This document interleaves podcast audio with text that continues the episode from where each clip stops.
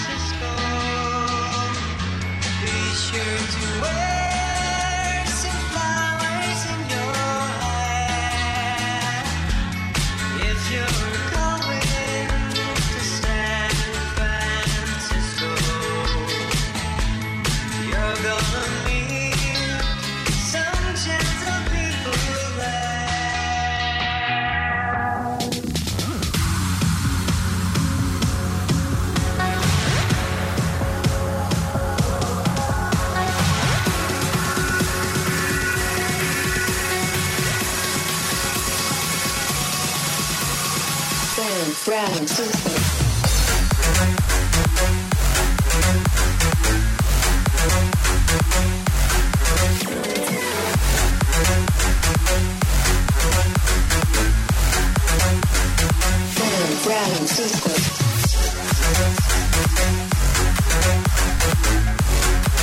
и пора подвести итог игрушки «Делай ноги». Правильно ответил у нас Супер Олег. Олег просто ответил правильно. Также ответил абонент, абонент чей номер заканчивается на цифры 5055.